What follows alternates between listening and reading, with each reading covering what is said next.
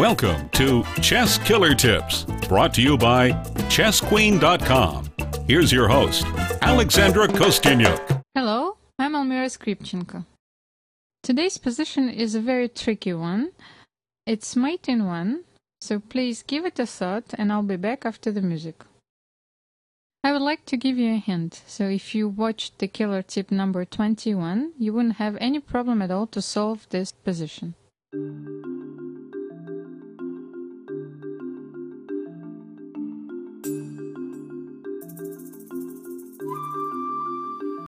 I'm back and I would like to tell you that this position is actually a retro. So if you thought that it's knight h4 mate, it's not the case. It simply can't be that white is to move in this position. So it's actually black is to move in this position and it has to play king f3 and then white is mating by castling. What's the moral of the story? Think twice when something looks very simple. Thanks for watching the Chess Killer Tips podcast. Send your questions and comments to Alexandra at Kosteniuk.com.